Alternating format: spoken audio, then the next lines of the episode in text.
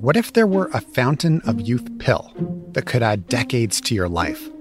Would you take it? Unlocking the Fountain is a podcast about the mysteries of aging and the scientific quest to slow, stop, or even reverse it. When do you think we're going to have the first 150 year old? I think that person's already alive. Unlocking the Fountain. Available now on CBC Listen or wherever you get your podcasts. This is a CBC podcast. Okay, you change your mind, change your clothes like a girl. The little boy doing this Katy Perry impression. He's four years old. Change your mind like a girl, change your clothes like a girl. Change your underwear. He lives with his six year old brother and their mum, Rafina, in one of the countless tents that make up the Al Roj camp. But it's so cute. I'm so sorry. This 3 by 10 metre tent has been his home for most of his life. no, eat don't play. I eat the whole plate. No, my turn to no. Mommy, I, I can't eat so much food. If, if I eat so much food, then I'll get pop and, and, and I'll... There are stacks of exercise books lying around, coloured pencils, crayons, a stray kitten sleeping on a pile of blankets. This tent is their world, where the boys eat, play, sleep. All day, every day. You don't want to get big and fat like this. And then... And then The boys live here with their mother, who came here from Guyana. She's told me they have different fathers, men they've never met, both IS fighters, one from Pakistan, one from Germany. Like many of the children around them, these boys survived under the Islamic State's brutal regime. And now they live here, in a squalid detention camp, in one of the most dangerous places in the world. Among thousands of other children the world doesn't know how to deal with.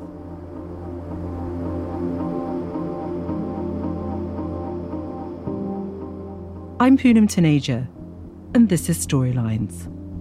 Today, from CBC Podcasts and BBC Sounds, I'm bringing you an episode from my podcast, Bloodlines.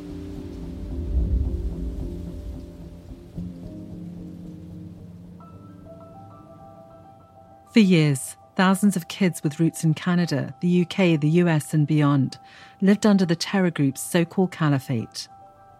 Some were taken there by their parents, others were born there. But after the war against the Islamic State was won, many of these children still remain in limbo, waiting in detention camps like this one, run by the group which helped defeat IS, the Kurdish led Syrian Democratic Forces, or SDF. While IS's ambitions of a caliphate have failed, for now, their ideology survives and their remaining members are circling. The longer the children remain here, waiting for their countries to take them back, the higher the risk of being taken back by IS or crossing over themselves. Four years after the fall of the Islamic State, what do their lives look like now? And are they at risk of staying here forever? I want this one. This one's nicer. Oh, I, I know it is nicer. You're super smart. and You are totally right. You're going to have to give it to me in a minute. Next to the boys' tent, there's a barren concrete pad. The foundation of a tent where a French family lived until a few months ago, when France repatriated them. Some countries like the US, Germany, Norway, and Sweden brought back mothers and children after IS was defeated. Other countries have only taken small numbers of orphans or children who had already been separated from their parents. In 2023, Canada repatriated most of its mothers and children. So far, Guyana, where the mother of these two boys is from, hasn't taken anyone back.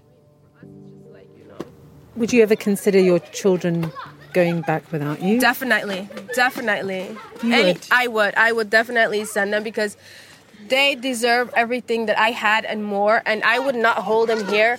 It will be painful and it will break my heart. and I will probably die from depression. but they deserve the best. They, I want that they have a normal life. If the government just say yes and provide them with, I would, I would let them go.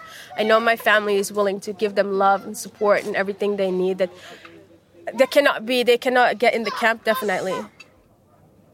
Is there a fear that if they stay in this environment, that there is a risk of them being radicalized? It is. They see guns. It's the biggest risk of them being radicalized, not just my kids, but all the kids. This is the future. These gonna be the most radical children, but who are radicalizing them? Leaving them here are making them radical.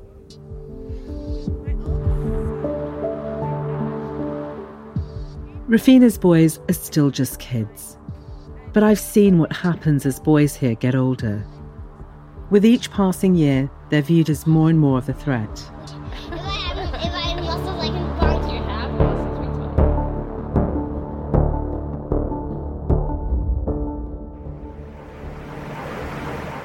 What kind of things do you learn when you come to school? Maths, Islam, um, science. Okay, maths, Islam, and science. This is an IS recruitment video focused on its education system. Which one do you think is better? And where are you from? Canada. The camera faces a classroom full of kids. A teacher questions a six year old wearing camo. Okay, now what do you want to be when you grow up? A Mujahid. mujahid. A mujahid, a warrior. What IS built under the caliphate wasn't an education system, it was an indoctrination system. Children were steeped in the terror group's worldview and of the punishments if they strayed from it. Kids were trained to fight and to believe in the fight.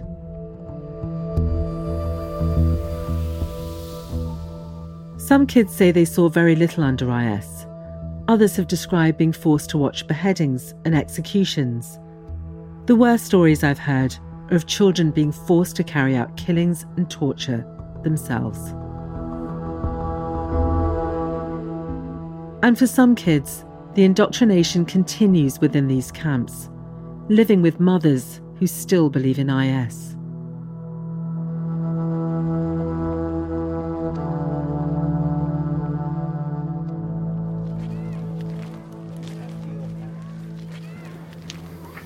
Okay, and how old are you?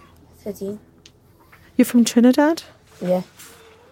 How long have you been living? Eight years after the filming of that IS video, I'm speaking to one of the boys featured in it. I'm calling him Ali. His brother was a six year old answering the teacher's questions. To be clear, I'm not suggesting Ali and his brothers went on to fight. I know little of what their lives look like under IS. For now, Ali's in Roj camp. He sits on the floor on a pile of cushions. His shoulders are hunched and his hoodie is pulled up over his head. His mum's brought him in to see me because she's worried. The guards was telling us threats that they will come and take us. They take the boys from the mothers. So they said that directly to you? Not to me, but to other people, what I heard. So you're worried now that you're going to be separated from your mother? Yeah. The fear of a guard coming and taking him from his mother is something that scares a lot of boys in the camp, and for good reason. The SDF do separate boys from their families eventually. And what, when you think of that, how does that make you feel? What does what goes on in your inside? Um, I feel worried because because if one boy do something, they take it off to everybody. Say like uh, two boys make something, and they'll get very mad, and then they want to, they'll take us. And I don't want to leave my mom. Okay, so you have brothers here too? Yeah. How old are they? They're 12, 13, 14. Right, okay. And you're worried that you'll all go. Yeah. Do you know where you will go? I heard they said they carry us in some jail. And that scares you? Okay. The boys won't be sent to jail exactly, at least not yet. They'll be placed in secure rehabilitation centres or detention centres, depending who you talk to. The SDF says it's a place where they send boys to be de radicalised. To the boys' loved ones, it's a black hole they'll never come out of.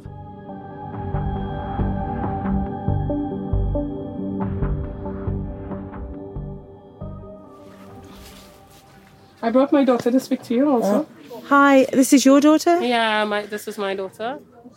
This is one of the Trinidadian women. I've seen her and her daughter before. How old are you? I'm 16. You're 16. Yeah. The tent is hot and stuffy. I'm wondering, uh, Joanne, I'm wondering if you go out for a minute and she can. Yeah, sure. Okay. Uh, so Joanna's just gone out. Do you feel more comfortable taking your niqab off? Okay, right, okay. That would be good.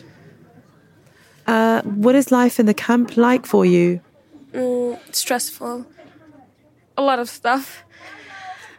It's very stressful because you're like in a prison here. You can't do anything. You can't go out. It's very stressful. And I suppose you've lived in the camp most of your, quite a long part of your life now. Yeah. It's it's hard, but my mom makes it easier. If I was here without her, I don't know what I would do. Do you have other people your own age to talk to? Yeah, there's other girls from my same country. I don't really go out much. I like Right. to stay in my tent. Okay, why is that? Just going outside and seeing the fences and the guards and everything, you know, it makes me remember where I am. I sometimes want to forget that. You want to forget where you are. What impact does it have on you? Just remembering where you are. It makes me think of my brothers a lot because we were so close, you know, and now they're not here. Your brothers are. Where are your brothers? They're, I don't know really where they are, but the guards have them somewhere in a boys' place. The boys' place is the Huri Rehabilitation Centre. It's the place Ali and the other boys are scared of ending up. Were you there when they got separated from you? Yeah, What do you remember about that? uh, it was hot, really hot, because we were like walking for a very long time. Uh, we were all hungry and thirsty a lot, and they took us. They they took my brothers, put them in other car, and blindfolded them and us. The women and younger children were taken to the camps, but many of the older boys were not. What do you worry about now because your brothers are not with you? Mm. It's sad. I really wish they were here with me. It'd make it a lot easier. I really miss them a lot. I, I don't really know what to say anymore. You sound like you've been through a lot. What do you what do you need to happen now? Uh, I want to go home. I really just want to go back to Trinidad. I feel like we're abandoned here. I'm not seeing anything changing. Every day is the same. I really just want to go home. She wants to train to be a teacher. Her uncle in Trinidad is lobbying to bring her back, but the government isn't currently repatriating its citizens. What is your fear if you don't go back to your country, if your country doesn't take you back? I'm going to be stuck here forever without my family. Without my brothers, it's a nightmare. I really wish it doesn't happen.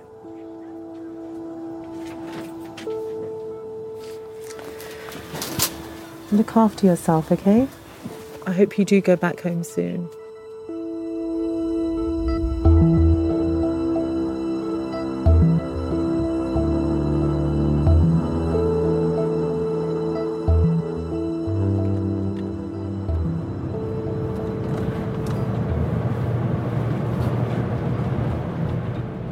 We're off to the Al Huri Centre. It's known as a rehabilitation centre for boys. It's uh, not too far away from us. It's in a place called Talmaroof, which was heavily bombarded by IS. How the SDF chooses which boys to bring here is opaque. Some are here because it's suspected they fought under IS. Others because they're at risk of radicalization by their mothers. But some are here simply because they were too old by the time IS fell. There are younger kids in the camps who were born under IS, but don't remember it. But these boys are older. There are psychologists here. They brief you not to react if the kids reveal terrible things. We're just entering the Huri Centre entrance. I'm going to have to stop recording, putting my mic down. The Huri Centre is a low red brick building. As we enter, groups of older boys huddle under the arches. It's quieter than the camps, tranquil almost. There are trees and a garden in the central courtyard. Huri sits in a residential area. It could almost be a school. But there are armed guards patrolling the roof preventing the boys from breaking out and IS from breaking in.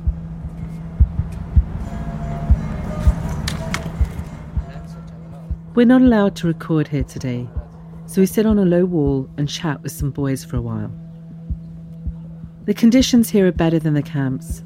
There are dormitories, lessons, structure, but the boys are alone, away from their families, and they all miss their mums.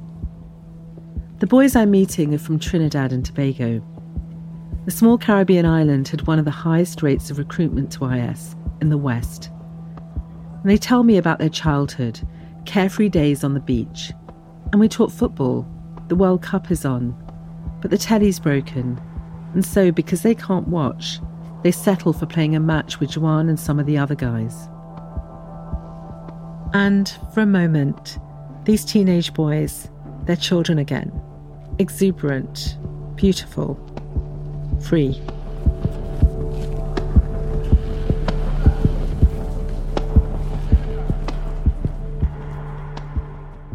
We need to take a short break. Storylines will be right back. The island of Newfoundland keeps its secrets close, shrouds them in mystery.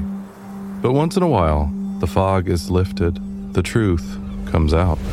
I get a feeling there's something going on here. My whole body was shaking.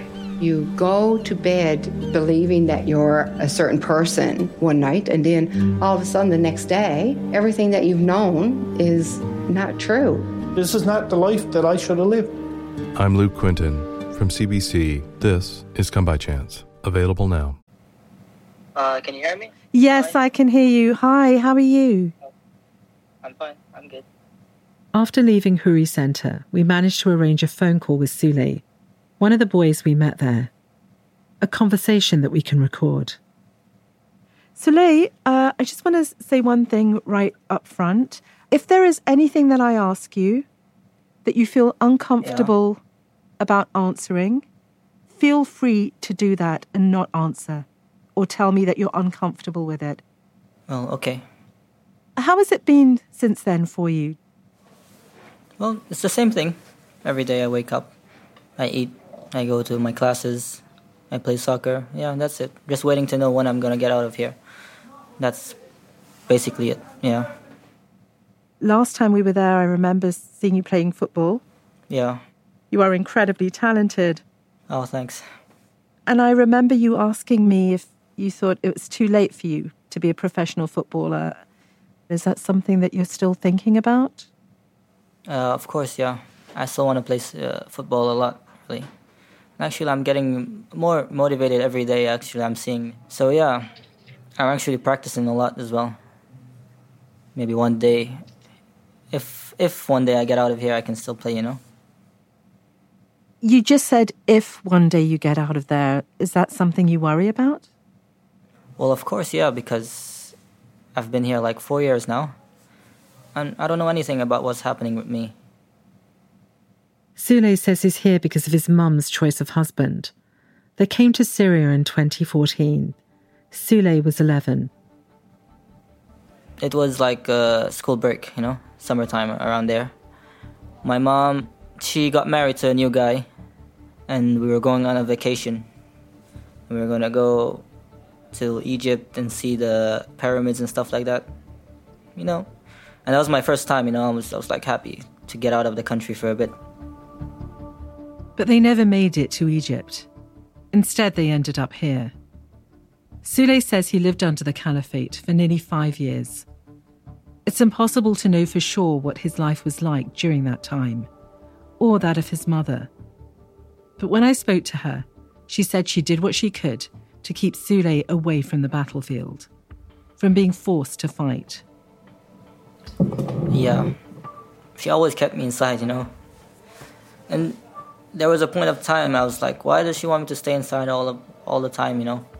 Sometimes I want to go outside and play soccer, or football with the other kids and stuff like that. She says, no, you can't go. And then as I got older, I understood, you know. Because I had a neighbor, he was at my age. I used to talk to him a bit, but one day he just disappeared. And a weeks weeks after, I we hear his mother is crying. Uh, my son he got killed, and I don't know. That's when I realized that you know this is not a game, you know. Sule was about 16 when he was captured by the SDF in the last weeks of the war against IS, back in 2019. He was taken to a men's prison. I stayed there for like two months, actually. Yeah, two months. And they put me in a room with ISIS soldiers. Like, there was a, a bunch of older guys, you know, really, really old guys. Some injured people as well. But they're all foreigners, you know, like Russians, there's Russians, one from Morocco. There's one Trinidadian as well. One German. Were there any other boys there? Yeah, yeah. And so coming to the Huri Centre was, I suppose, an improvement, although not freedom. Yeah, it was, it was way better actually, you know, because we can stay outside. There's we can see the sun. You know, it's so really big difference between here and there actually yeah Sule, I know that you're really close to your mum. How do you feel about the fact that you were brought here? To Syria. Well, that's uh, I don't know. My mom, she every time she speaks to me, she always apologizes to me. You know, She's like, I'm sorry I ruined your life. I brought you here to Syria. Yeah, it's true. My life is almost like half of it is gone, if you can say like that, my childhood. And I'm still getting older and I'm still here.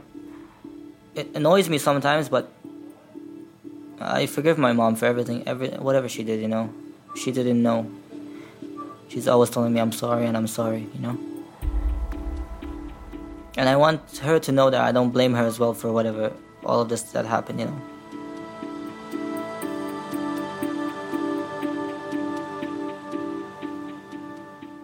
There have been some children who've returned to Trinidad uh, a few years ago. W- what is your message to your government? Mm, I don't know. Because, you know, I've never seen anyone from Trinidad come, came by and said anything about me. How are you? How are you doing? You know, there's nothing, nothing. Um, maybe they have other problems other than to, you know, deal with as they what they see me as a terrorist. You know, they're looking at us as terrorists. You know, that's it. You know. But I know to myself that I'm not a terrorist. I never was, and I'm never gonna be a terrorist. We asked the Trinidadian government what they're doing in cases like Sule's. They say there are plans to pass new laws to allow the safe return of its citizens. But this is something that's been talked about for at least three years now, with little progress. Do you ever worry about being moved on? Is that a is that something that you, you think about? Like getting moved to like prison, you mean? Yeah. Well, yeah, I'm getting older, you know. And I'm like worried. Like, I don't want to go there. I really, really don't want to go to the big prisons.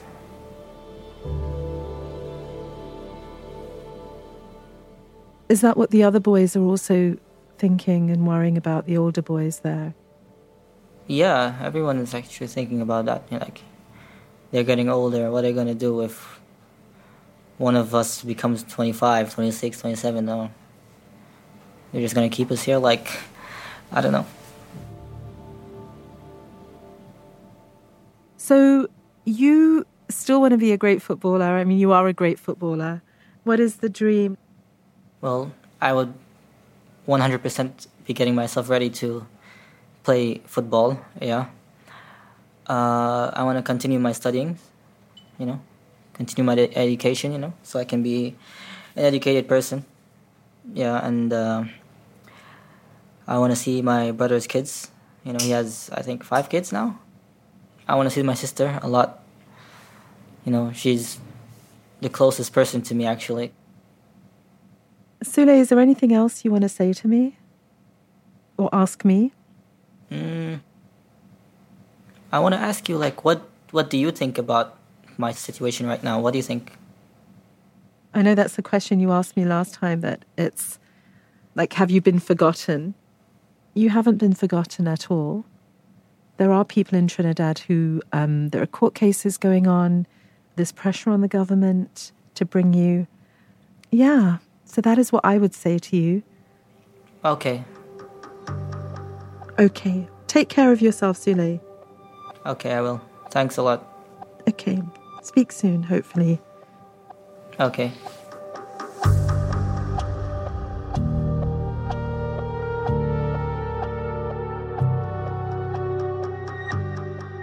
At the time of this interview, it's estimated that there are roughly 600 youths like Sule in prisons and detention centres. And then there are the camps. Of the nearly 8,000 foreign nationals there, the majority children.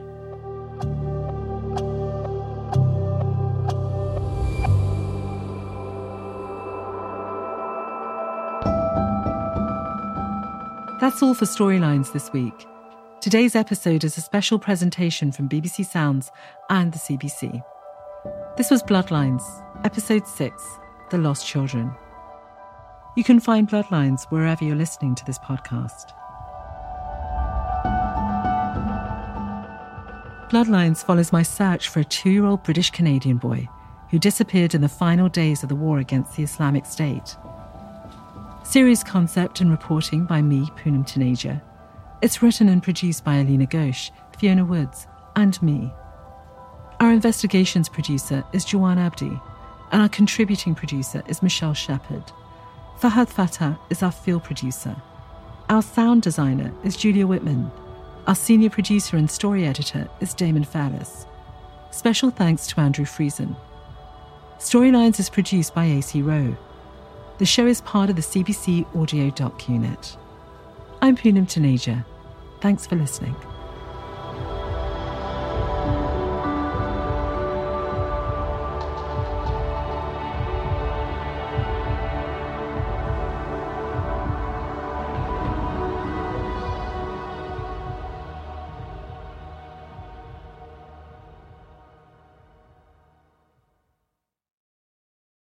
For more CBC podcasts, go to cbc.ca slash podcasts.